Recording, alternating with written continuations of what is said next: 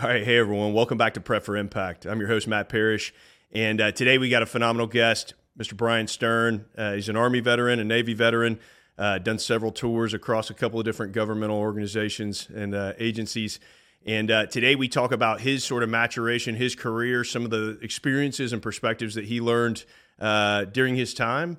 But also, we talk about his new venture, Project Dynamo, uh, that specializes in rescuing Americans from denied areas, uh, whether that's Afghanistan or uh, Ukraine, Sudan, uh, some of the wildfires in Maui, now Israel. Uh, he's got a really cool perspective of having, you know, formatively grown up within the special operations landscape, and now being able to use some of those same attributes and uh, and techniques to help Americans across the world one of the things that I want to do with this show is to talk to a lot of people with different and diverse backgrounds and kind of listen to how they've become successful so that we can all learn from their perspective and uh, you know use some of their tips and tricks in our own lives to become successful and to prep for our own impact. So I think we've done that with this episode. I think you're going to really enjoy hearing from Bryan and I think you're going to really enjoy this episode of Prep for Impact from the Green Beret Foundation.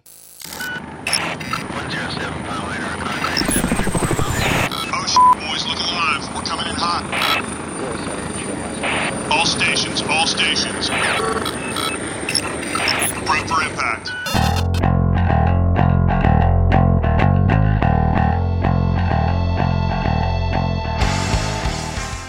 All right, hey everyone, welcome back to Prep for Impact. As you heard in the intro, got a great guest for us today, Bryan Stern. Bryan, good to see you, man. Thanks for coming in. Thanks for being here. Uh, thanks for having me. I mean, yeah. well, you've been all over the world. I'm glad we, uh, you know, we've we've uh, passed a few times. I'm glad we got a chance to sit down in person and uh, and chat. So if I'm listening to Prep for Impact, I don't know Bryan Stern. I don't know Project Dynamo. Give me a little, uh, you know, kind of bio background, especially military career, kind of before Dynamo. Like, what was the formative things from your service that made you want to start something like Project Dynamo? um, uh, I started off life in the army, wound up in the navy, Yeah. which is kind of weird. Uh, uh, I started as an infantry guy for like a minute. I don't even claim it. Um, you know, including infantry school. You know, my time in the infantry can be measured in you know months, maybe. Uh, I got picked up into Army Intel and became a CI guy, a counter intel guy Yeah. and um, and really fell in love with it. I'm a uh, I'm dual trained. I'm a counter intel guy and a HUMINT guy. Yeah. Um, and but I, I am much more of a CI guy than I am of a HUMINT than a HUMINT guy. Yeah. Um, and uh, the real big difference between CI and HUMINT, just as a matter of background, is human intelligence is about the you know blue forces understanding red forces, right? Where are the tanks? Yeah. Good guys understanding the bad guys. Yeah, it's, it's interrogatives. It's an intelligence collection function, is what HUMINT is. CI is is much more threat based. So there's a there's a defensive side and an offensive side of counterintelligence, and it's all about getting the enemy to do things or denying them the ability to get things. And I fell in love with it. Uh, I had great mentors along the way that that absolutely formed me as a kid. I'm a pre 9/11 guy, so um, um, you know all my all my instructors and cadre dudes were all Vietnam dudes and Cold War dudes and real old crusty graybeards that you know they talk about the Fulda Gap and being chased by you know the, the you know the KGB and all that stuff. So um, I always, as a kid growing up in the in in CI, I always kind of just a- as a, as we all were, we were all E4s at some point, right? As you know, PFC Bryan Stern, I kind of looked at the old guys as like ah, old crusties, you know, the newer generation. I'm smarter, faster, quicker. My knees work. You know, yours don't. You know, we start doing tradecraft and running routes and doing different things. I was kind of pushed back on that, and um, but it served me so well. 25 years later, those tactics are exactly exactly what I use today in Dynamo. And I took that through my whole career. So a lot of guys are classically trained. Uh, there's a lot of guys like me that are what we call classically trained, where our mentors and our cadre dudes are really old and taught us the old school way. You know, what if batteries die? What do you do without laptops? What do you do without comms? What do you do? How do you communicate with sources using hand arm signals, which they don't even teach at the schoolhouse anymore?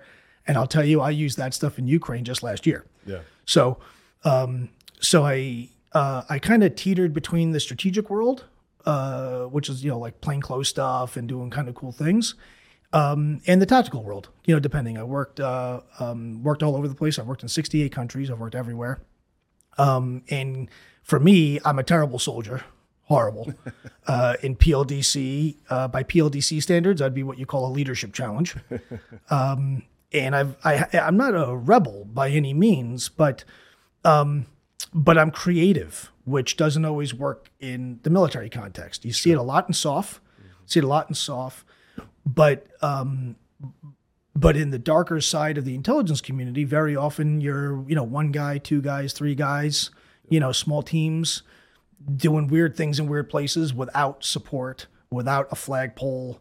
You got a boss who's usually in, you know, might be good, might be bad, 50 50, depending. And right? usually far away. Oh, often far away, uh, often far away, or often um, unplugged. And in in the dark side of Intel land, Deniability being important and just d- all- all- all- segmentation. Y- yeah, compartmentalization, authorities, right? Uh, you know, um, uh, uh, all those different issues that you really don't see in the tactical world Yeah. are the talk of the town on the strategic side, right? So, you know, surveilling a target in Kabul where ISAF is there and resources are there and QRF is there and all the things that you have are present. But you don't have that in Guatemala. You just don't. And uh, so I did that for a lot of for my whole life, my whole adult life. I really don't remember a time, honestly. My my little pea brain, uh, you know, doesn't really remember a time where where I kind of wasn't in that world. I had this awesome instructor by the name of Mike Wall, uh, awesome dude who passed away a couple of years ago, and uh, he's a CW retired as a CW four, and then stayed on as a contract instructor dude. And this guy knew everything about everything, and he always said that true CI guys are born. It's innate. It's part of your DNA. You go to the schoolhouse to learn the report format and to refine your skills. Sure. But you are what you are. And uh, I never really subscribed to that. But now, as an old guy with gray hair, it is it is the God's honest truth. So um, I've worked in different agencies.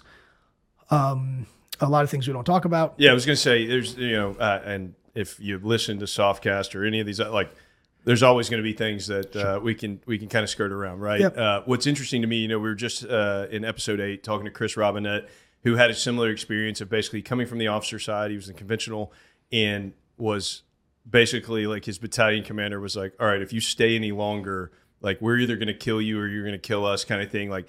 Because he wanted to be creative, he wanted to do all these things. He wanted to have the latitude to be able to kind of uh, and basically, one of his leaders was like, "Hey, there's a place for that. Like, go over, go through the Q course, become special operations. Like, have, uh, you know." And it's not that you know. Sometimes you say things like that, and it makes it sound like, "Oh, we're just like seat of our pants, whatever." It's it's the opposite. It's usually by necessity.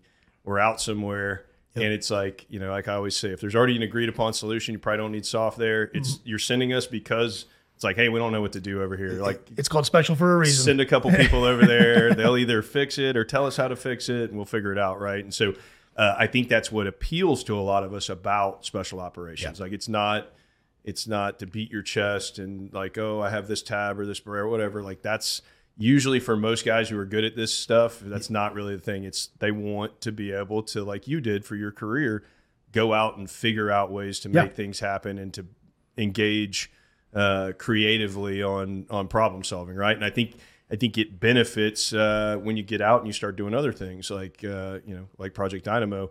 If you have a career worth of trying to figure out hard and complex problems and not having easy solutions to them, Strangely, I'm at home in this it, environment. it helps you later when you start trying to rescue Americans in places where no one else is going, right? Yeah. uh, yeah. So as you as you start getting towards the end of your career, right? Because I want to get to some of the stuff you've been doing recently in Dynamo.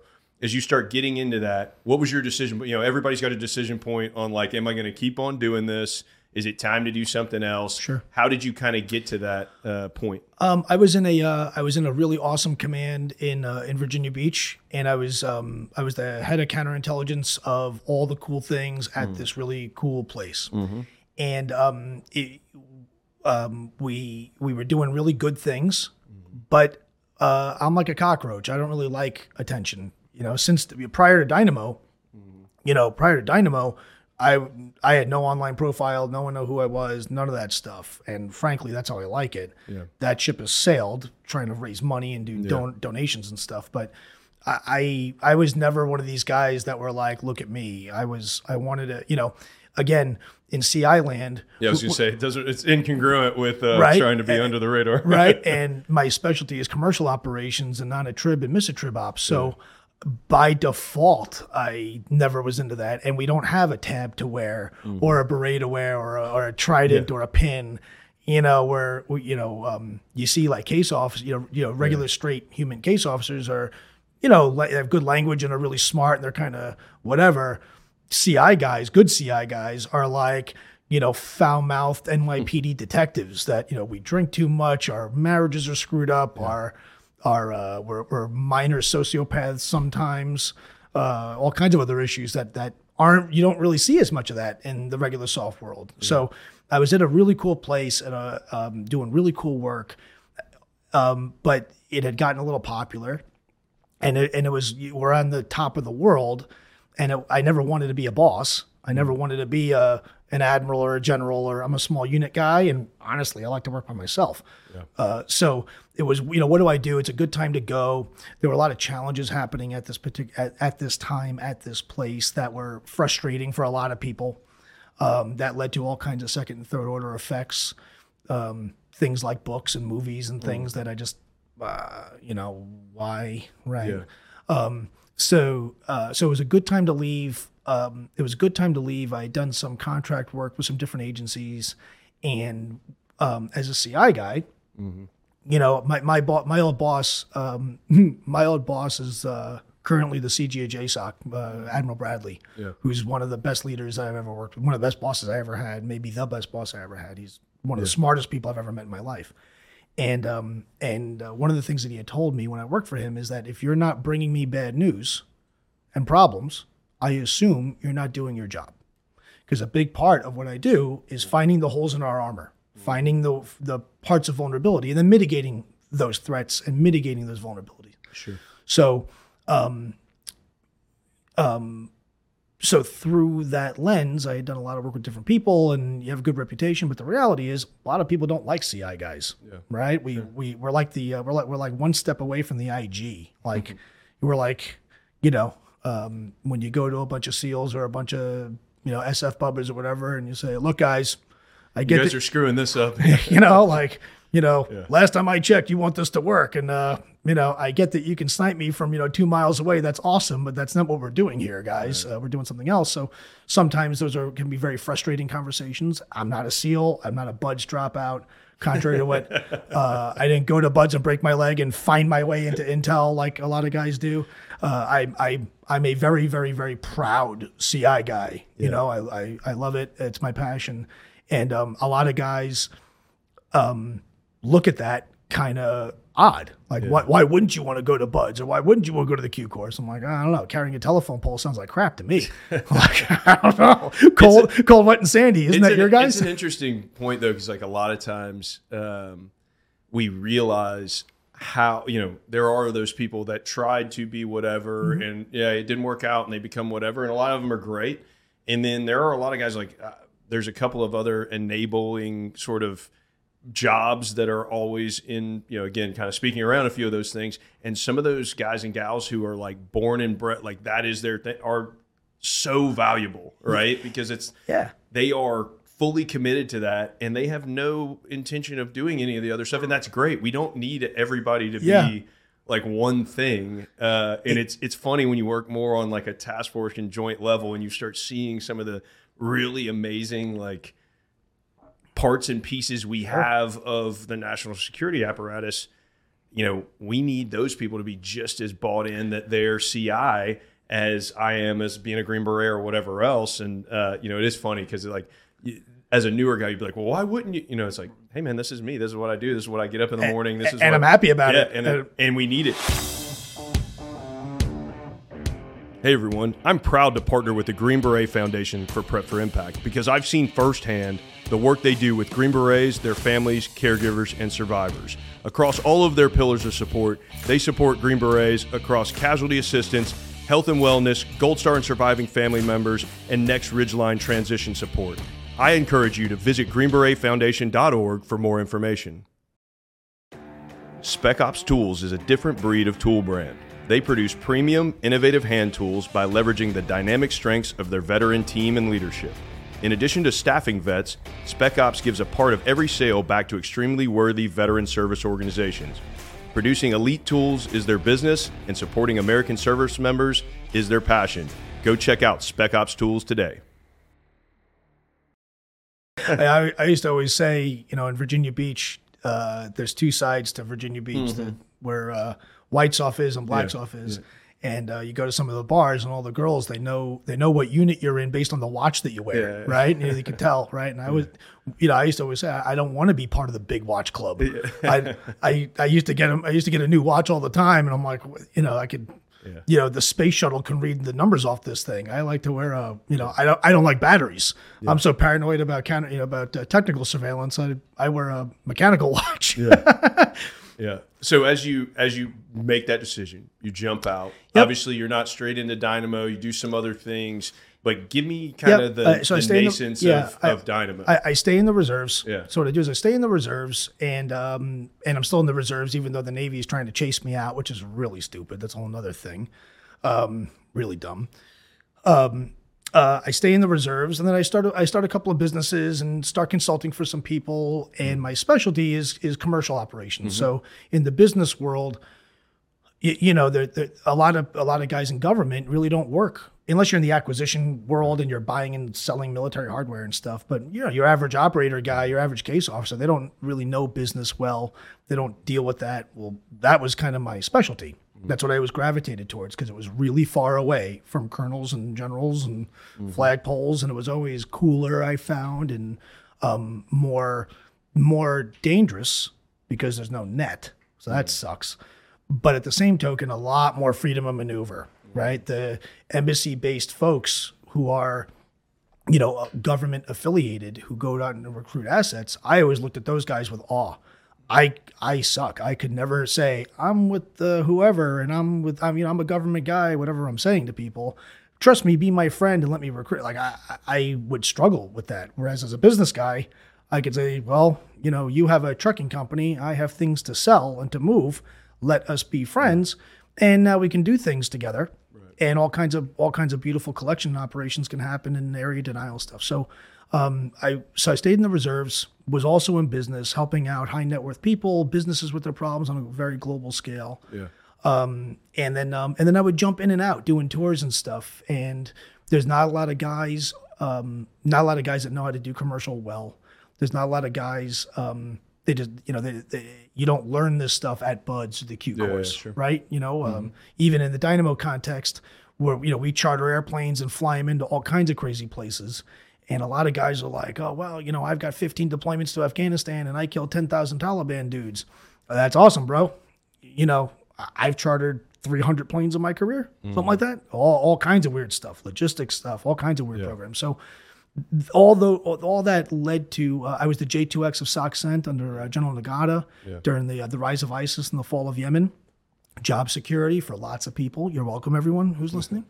Um, um, uh, I worked at, um, I did some tours at some different agencies, and I got really into this thing called NAR, uh, non-conventional assisted recovery. The textbook model of NAR is like a down pilot in the middle of Iran, Yep. and um, you know what do you do?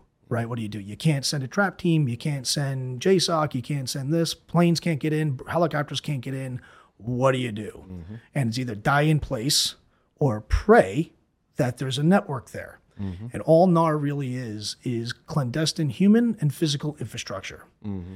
The methods that NAR guys use look a lot like look a lot like HUMINT, but a good NAR asset actually has no foreign intelligence benefit whatsoever. Right. If he's a taxi driver who is responsive to communications and I can teach him, train him, mold him, pro, you know, if he gets some intel, that's awesome. But what I need him to do is make contact with the down pilot or the asset that's on the run or whatever it is. And the less he's poking around other things, the less suspicion Correct. he is. So the longer he's The more benign, Yeah, the more benign and normal, you know, Sure, normal, 100%. normal benign stuff. So handling those kinds of guys in a non-attributable way, hiding the hand of the government, right? We don't want them to know exactly. They know a little bit depending on where they are in the movie, but um uh, but I got really, really again. It's really hard. I, I earned my bones doing underground, well, working uh, underground facilities, which is the hardest target Mm-hmm. ever. right? I mean, trying to characterize and understand the construction of a, you know, Iranian nuclear command and control center in the middle of a mountain somewhere.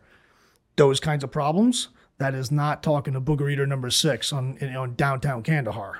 The hard, the hard targets, and that's kind of where I earned my bones in this space, and it's all business. Yeah. So I would target construction companies. I would target uh, all kinds of industry people Yeah. to be able to understand the what's inside the mountain or whatever it may be. Fast forward from a NAR perspective, it's kind of the same idea. It's all business. It's all you know, husbandry agents, uh, port pilot, uh, um, uh, tugboat captains, and taxi drivers, and all kinds of weird things. Warehouses, all kinds of things that need to look and smell and act exactly how they're supposed to look, act, and smell until it's time to use it. Yeah. and those things have to sit there and bake for years. And they have to be managed. They got to be you know how do you how do you pay for that? How do you create business for a warehouse Right. and that warehouse needs to be where i want it to be not where they want it to be based on planning Right. so um, i became a real big nar guy i'm one of the few guys that have actually done nar for real a lot of guys are qualified to do it it's a whole different schoolhouse thing Yeah. but uh, one of the few guys that have actually done nar for real uh, live operations which is essentially what Dynamo ultimately became. We're a denied area rescue organization. So we work where no one else can get to. Well, that sounds a lot like NAR. The difference is, is I don't got 30 billion, 40 billion dollars of congressionally approved funding behind me. So it's a little bit of a challenge. Yeah. well, and so, you know, that is one of the things that, like, as I started hearing about what you guys were doing, it was very interesting because obviously during the fall of Afghanistan, a ton of different people, like everyone, I won't say everyone, but a lot of us were very uh, Emotional. emotionally punched in the gut by that. Yep. Right. And action guys are going to look for ways to Yep. to action and help, Fix. right? Fix. Yeah. Fix. And so we, you know, collectively as a community felt like we get punched in the gut pretty hard, Yep. or kicked in the nuts, whichever way you want to put it, probably both. And uh, so guys and gals started springing into action and figuring out how to, you know, talk to people that were there that needed to get out. Yep. What was interesting from y'all's perspective and you running is because of your background, like there really you couldn't punch out a better kind of background to then take into this, right? And so, from your perspective, as the fall of Afghanistan, or I shouldn't say the fall of the pullout of Afghanistan, and then ultimately, yeah, you know, the other side of it, what makes you and how did you get started with Dynamo? Tell me kind of that Yeah. birth story. So um, in uh, in summer 2001, I was getting out of the army, was going to school at night, and I had done a drug deal to uh, work in New York. Uh, it's a long story, but I'm a 9/11 first responder. Right. I was in both collapses. Yep. Nobody was in two collapses. In the 9/11 community, which is very tight knit, we all know each other. All the firefighters, and it's a very tight knit community. We're called two time losers. there's about there's about hundred guys of everybody, civilians, firemen, whoever. About hundred people that were in both collapses. Hmm. I'm one of the 100 mm-hmm. Uh, for perspective, when Tower Two got hit, I was standing in between the exit hole of the second plane. All that crap literally fell on top of me. Mm-hmm. Right. So to give you an idea of proximity. Yeah. Fast forward 20, 19 years and 11 months, mm-hmm. August 2021, where I was preparing for the 20th anniversary of 9 11. I've given a couple of speeches and keynotes and stuff. By now, you know, it's been 20 years and a lot of guys got out. Uh, I stayed in. So, you know, I got just full of ribbons and all that stuff. So, you know, throw on the throw on the pickle suit and do the thing, right? I was in my living room um, here in Tampa, and I'm working on my speech, which is a very emotional thing for me, right? Every day, I live every day like it's September 12th. Right. I should have been dead not once, but twice, right? Before everybody started getting shot at and all the other cool things. Yeah. Um, so I take it very, you know, it's, it's a very uh, big deal in my life every day.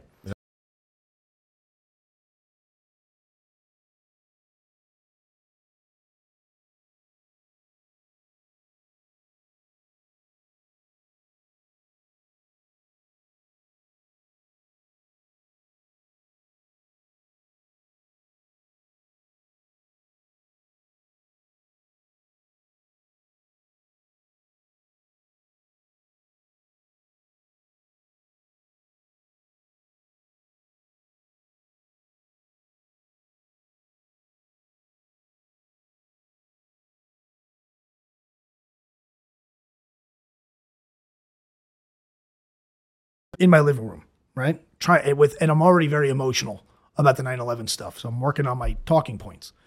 And um, breaking news, and it's a C-17 at KAIA, and I'm watching people fall from the landing gear, and um, I blew a gasket. Is what happened. I mean, I'm not really uh, ashamed of it. I went beyond bananas, and I said, "What planet am I on?" I'm literally working on my speech about people jumping on top of me on the morning of 9 11 20 years ago. The Taliban are back in charge. People are jumping to their deaths. I haven't seen this in 20 years. It screwed me up then. It screws me up now. I don't really have PTSD. It's normal to be kind of shocked by that image. Yeah. I don't think that makes me a weirdo. And I was like, screw this. Screw this. I'm not I'm not gonna watch this crap on TV. I have a lot of friends in northern Afghanistan. I have a lot of friends all over Afghanistan. An old asset of mine had reached out. Uh, I handled him when he was a major. Now he's like a two star in the Afghan Air Force. We make comms. We come up with a very loose plan.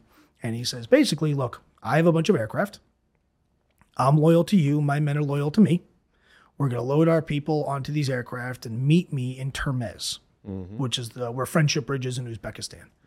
Meet me there and we'll get back to work. And I was like, okay, game on.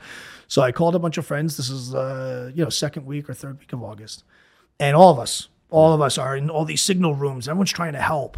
Everyone's trying to do things. And it was very new. And this whole digital underground, you know, they called it digital Dunkirk. Right. The, this whole movement was all, everyone's trying to figure it out. Lots of people who are completely full of crap are, are involved in these rooms. Some really good dudes are involved. It's a mess. But I was like, this is what we're going to do. I call my friends. Okay, I'm like, this is what we're going to do. I'm going to get the band back together, mm-hmm. get my crew.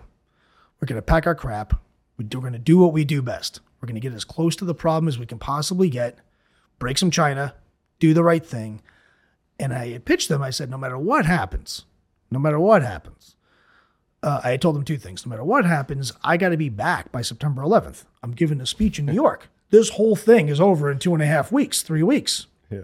Yeah, that was two years ago. fail, fail on the good bad matrix. Uh, not so much. And the other thing I told my guys, and we had a very deliberate conversation about it. We had talked about who are we going to rescue. At the time, it was all about interpreters and judges and commandos and their families and all that stuff. We had a very deliberate conversation about Americans. Yeah. And my response was, "That's not for us." Hmm. I've worked in all the units that rescue Americans on the on the uh, throughout the intelligence community and throughout the DoD community. All the cool places that do cool things. I've worked with or for mm-hmm. all these places. That's not for us. Mm-hmm. That's them. That's them. Because why would we? They get resource for this. Guys wake up every single day. I was on a beeper for five years for this crap, right? So that's not for us. 25 years in the intelligence business, I have never been that wrong on a call before in my life. I would I made a decision as the boss and said we are not going to do this. I didn't want American PII in our database. I didn't mm. want phone numbers and emails and passports and social security numbers and all that stuff. I didn't want American, you know, an Afghan interpreter is one thing. Yeah. An American citizen, I, I just I'm not we don't need to do that. We launch forward, we jump the border, start doing things. A little complicated there. We won't get into all that. Yeah. But uh, we get to Uzbekistan. We're, we're on the border doing things and uh, working. And at that moment, we were playing the same game that everybody was playing get people to KAIA, Right. right? Do the challenge password thing, a visual cue, an audio cue, you know, whatever it is. Get people to KAIA, run buses, run this, run that. We have networks all over the place. We've only been there for 20 years, so we have a lot of friends. Secretary of State Blinken gets on TV with uh, Secretary of Defense General Austin, and they announce the last American boots on ground will be August 30th. As soon as they said that, we did a hold. I get everyone on, on, on signal. I'm like, we got to do a hold. And they go, why? I go, this party first. Now we're now we're deep in, and we realize that it's a mess. Things are not going well. And I go, this party first starts September 1st. That's when this becomes hard anyone can do challenge and password to KAIA to the gate, all the different, you know, depending on who you knew and which gate you had access to. Anyone can get to Lance Corporal Snuffy, do a challenge and password while the C 17s are there and while the Marines are there and while the Army is there and JSOC and whoever else.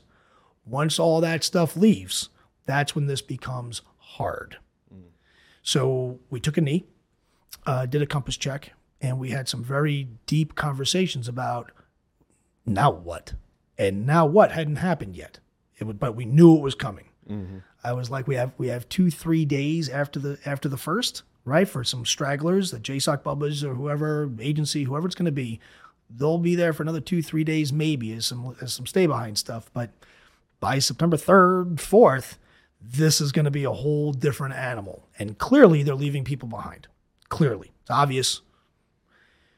Right around that moment, uh, right around that moment is when we started really looking at who's registering with us on our on our database, and we start seeing lots of Americans. Most tool companies try to be everything to everyone, but the result is just okay. That is why Spec Ops Tools focuses on two main goals designing and building the best hand tools available, and supporting veterans in every capacity they can.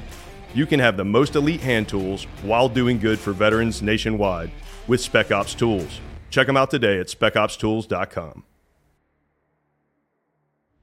So, unfortunately, within the Special Forces community, suicide has become an epidemic. And suicide prevention is something that we all want to take part in. And it's not just clicking through some slides uh, on a suicide prevention brief. The Green Beret Foundation stood up Andy's Fund directly to try to address some of the underlying concerns like chronic pain, TBI, PTSD that previously weren't supported in suicide prevention programs.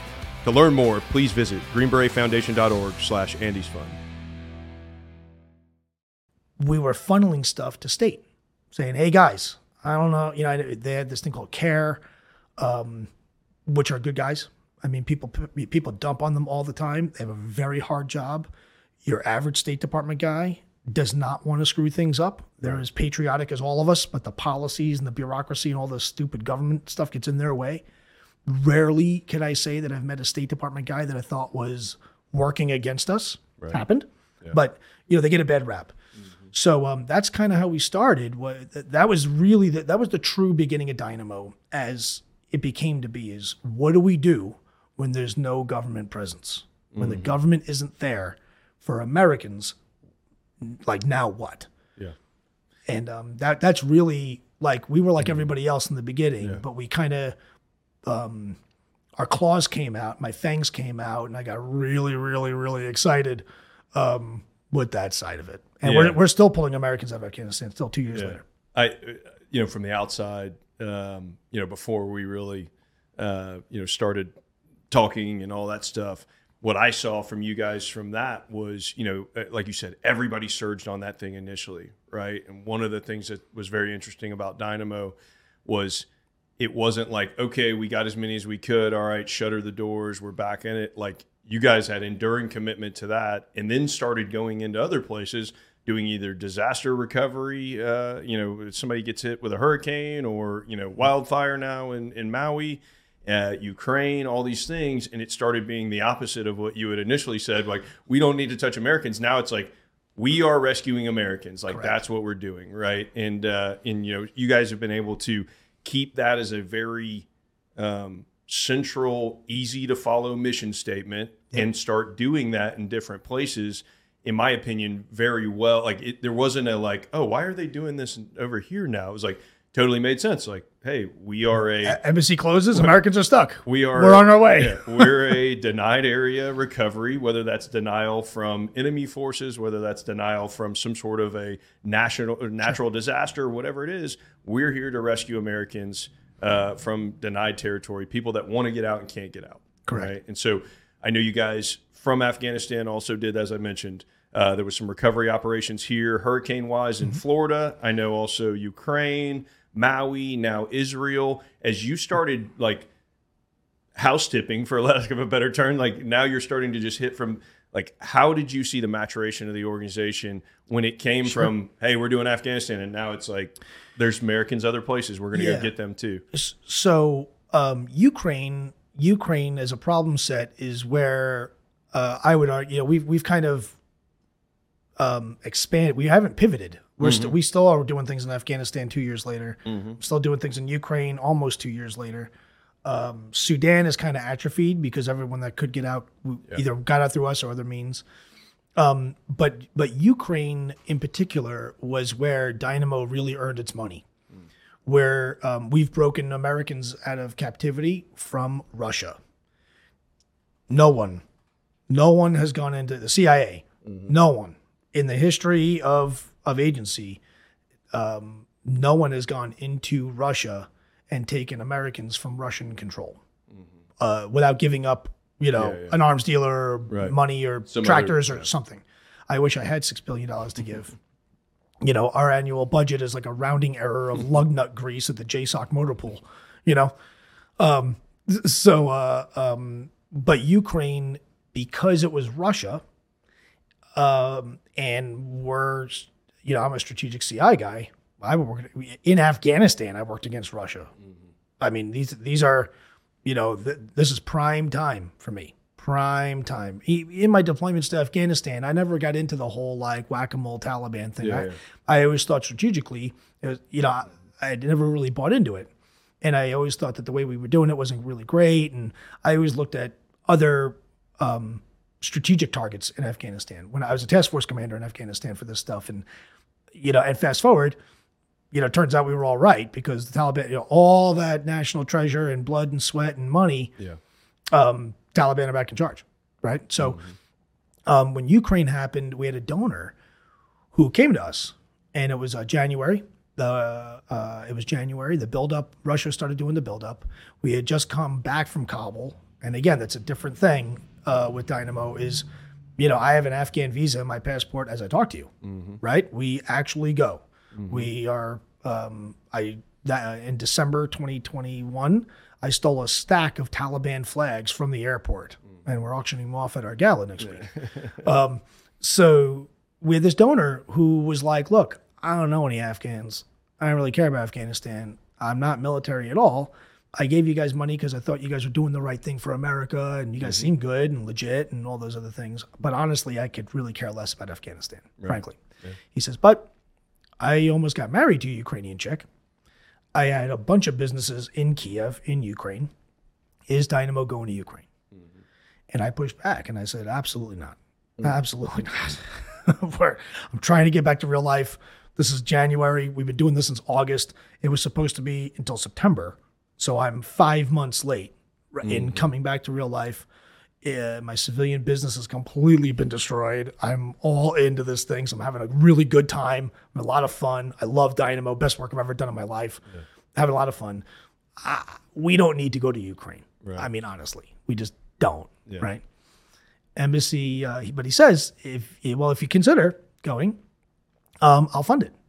I'll fund the prep, all the OPE stuff, right? All the all the prep stuff. So I go, uh, I go, uh, well, I don't know. So I go back and I go and have a couple of drinks with some friends. We have a cigar here in Tampa, and it occurs to me, we were really successful in Afghanistan at the end of a dumpster fire. How cool would it be? Because the invasion's going to happen. I know Russia like the back of my hand, and I know Putin like the back of my hand, and I really know the GRU and the FSB better than most. This is going to happen, but the war hasn't started yet. Mm. Imagine if we can build our networks before Yeah. a single shot is fired. Sure. So we sat down and we war gamed. We did some strategy and some planning, and we're like, let's try it out. So we go. Dynamo goes to Ukraine January, right after right after New Year's. Yeah. The war didn't start until late February, February 24th. So we had six, seven weeks ahead of this problem. So all the places that you see on TV that are getting hit and bad and whatever, we went to all these places knowing they were all going to be targets. And we built a tremendous amount of commercial infrastructure, mm. people and businesses and things and sources and all kinds of things, exactly where we thought the enemy would go. Right. February 24th happens. We were there already, mm. right? Um, everything is set up and we're just waiting like everybody else. The whole world is waiting. Is this going to happen? Is it a bluff? Is it not? February 24th around five o'clock in the morning, my hotel, my hotel I'm in shakes, mm. right? Yeah. We're on with a text message, mm. one text message. We illuminate the whole network. Mm. I had sprinter vans pre staged. We had already pre identified Americans in Kiev. No one knew what the war would be. Mm-hmm. I mean, who kn- was Right. you know what? No one knew, right? We have the benefit of hindsight, so we didn't know are they going to be doing strafing runs with bombers? I mean, no one really knew. So we had pre-identified a bunch of Americans in Kiev. We had pre-identified rally points in underground. The subways in Kiev are designed to withstand nuclear blasts, mm-hmm. so that's very good for us. We had everything all lined up, and we just had to sit and wait. Game day, you know, H, you know, D-Day H hour happens. A text message. My my vehicles come swooping up. They grab me up. My case managers are already in contact with the Americans. They go to their assigned rally points. We swoop them up, and we do the first rescue of Americans in a war zone against a great power ever in 58 minutes from the first missiles landing. Hmm. That is better than the Tampa Fire Department, Yeah. right? And then we are on. The only people that were in the whole country, the embassy had long gone. They left five weeks earlier. They're long gone. And we start doing all kinds of things. We did uh, 68 American babies that got stuck. We did um, um, all kinds of, we have hundreds of these stories. What, where we get really excited is with Americans that had gotten rolled that got stuck in the occupied areas. So the Russians come in, they establish a front line, and it's nasty.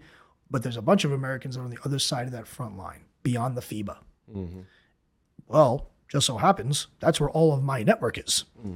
So we have a place from a from a you know in, in Intel land we say placement and access, and SOF land and ace you know in SOF land they say access and placement. Dyslexic. um, but from a placement and access perspective, we have placement and access that is unprecedented. Every MSR we have covered. Every major checkpoint we have covered.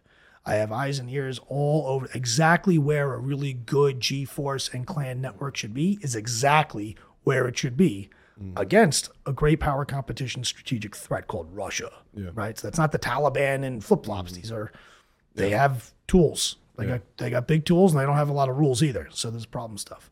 So we started doing things in Russian occupied territory. We broke uh, we've broken guys out of jail. Uh, the first American victim of war crimes alive since World War II was uh, charged with 11 counts of espionage. He's a good friend of mine from Detroit, a young kid, 28 years old, uh, married a Ukrainian chick, and was living life. He gets rolled because he's an American. He gets tortured because he's an American. Mock executions, the whole bit, all the bad things. We broke him out of jail. Today, the Russians don't even know how we did it. And what's funny is, is we film everything. We even to rub their nose in to rub their nose in it. We even disclosed some of that video and said, uh, "Jokes on you guys." We went through 51 Russian checkpoints, and he didn't have a single piece of paper. He today he's an escaped fugitive from Russian justice. Today, Yeah. he he wasn't released. We stole him, and from there the Russians start calling. Uh, they start calling me Amerikansky Volshabnik, which is which is um, the American magician, because they, you know, imagine you have a guy in isolation in Tampa, you know, held by at the jail, and you go to bring him a cup of coffee and it's empty. You're going to pull cameras. Yeah. Well, imagine if you didn't see anything. And that is very much how Dynamo works with these cases. It's not tactical. It's Ocean's Eleven. It's not Black Hawk Down, Right. right? It's not uh, body armor and all that other stuff. Yeah. We have uh, we did a case for an American uh, nuclear scientist by the name of John Spohr, who um, worked on small programs like the B two, the F thirty five, you know, small, right? Apache, Abrams, right? Small small ones.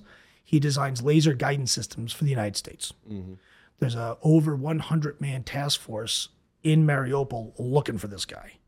Chechens, GRU, FSB. I mean, everyone's looking for him. He was a really big fish. They were never going to kill him, but they wanted him, They wanted his no, yeah, yeah. right? They wanted uh, everything that was in his head. Yeah. we ultimately flipped a GRU asset. We false flagged a GRU asset who really thought he was taking taskings from the mothership, mm-hmm. but really it was us. Mm-hmm. Those kinds of things in government would would never be approved. Right. If you wrote that kind of up, like, Yeah. all right, sir, you know, yeah, yeah. I get that you're a colonel and you want to get your star. This this is what we're going to do Right. right? He would say, absolutely not. No, no way. But at Dynamo, where we work, there's no U.S. government presence. Yeah. So there is no ambassador to say, I don't think so. There is no chief of station to say, well, let's talk to liaison. There's no there's no colonel trying to become a general. All those issues that are valid. I'm not pooping on it, but that doesn't exist where, where I work. Where I work, there's no one there. Just it's just us and the bad guys. So it gives us a freedom of maneuver um, that um, is allows us to do things that um, um, are hard to do. The catch is there's no help. Yeah. Prep for Impact is proudly brought to you by the Green Beret Foundation.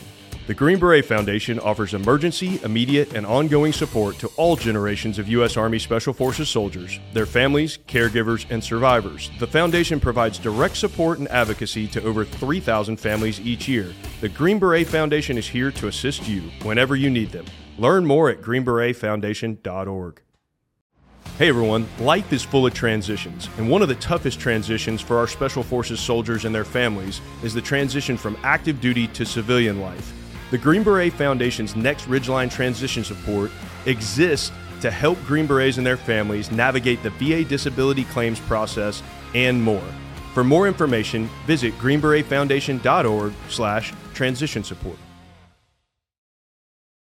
Uh, And and as I mentioned, I mean, you guys have been very active in multiple different places, and obviously, we'll have all of your uh, socials and and website and everything uh, in the show notes.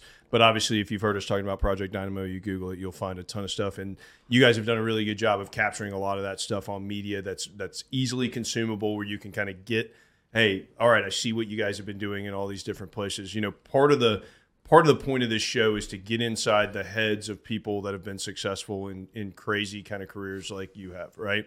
And so I don't have time for all four of our like kind of prep for impact four questions, but I want to hit with one of them because we got about 10 minutes left. Sure. And I want you to think about, you know, for me one of the coolest uh, realizations as you mature is there are points in your life where you look back and you're like, I would never ever ever want to go through that again.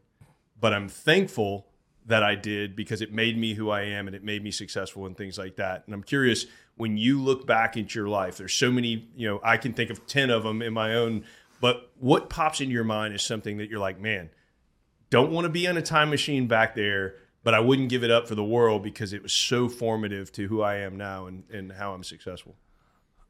Uh, I got a lot. Uh, I had a. I was not a. Uh, I was in trouble more often than I was not in trouble in my career. Uh, Sure. If any of my bosses are listening, I apologize. I'm really sorry. Thank you for, you know, not sending me to jail.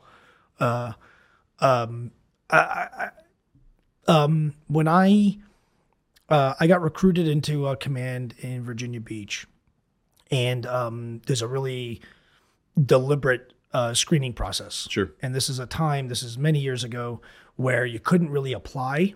Like you could, if you were a SEAL, you could probably apply. I'm not a SEAL, so I wouldn't know. But I got an email on SIPRNet. Hey, would you consider this?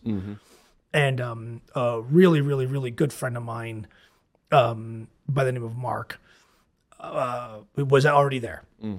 And I come to this, uh, you know, to screening, like like all these other screening interview things. And um, and uh, number one, I thought I got crushed.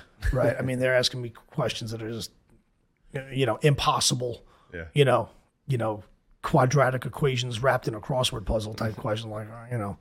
And I had been around a lot of these. I'd been around this unit before. I'd been around these different things, but I had never. I was always like detailed over or lent over or one of those things.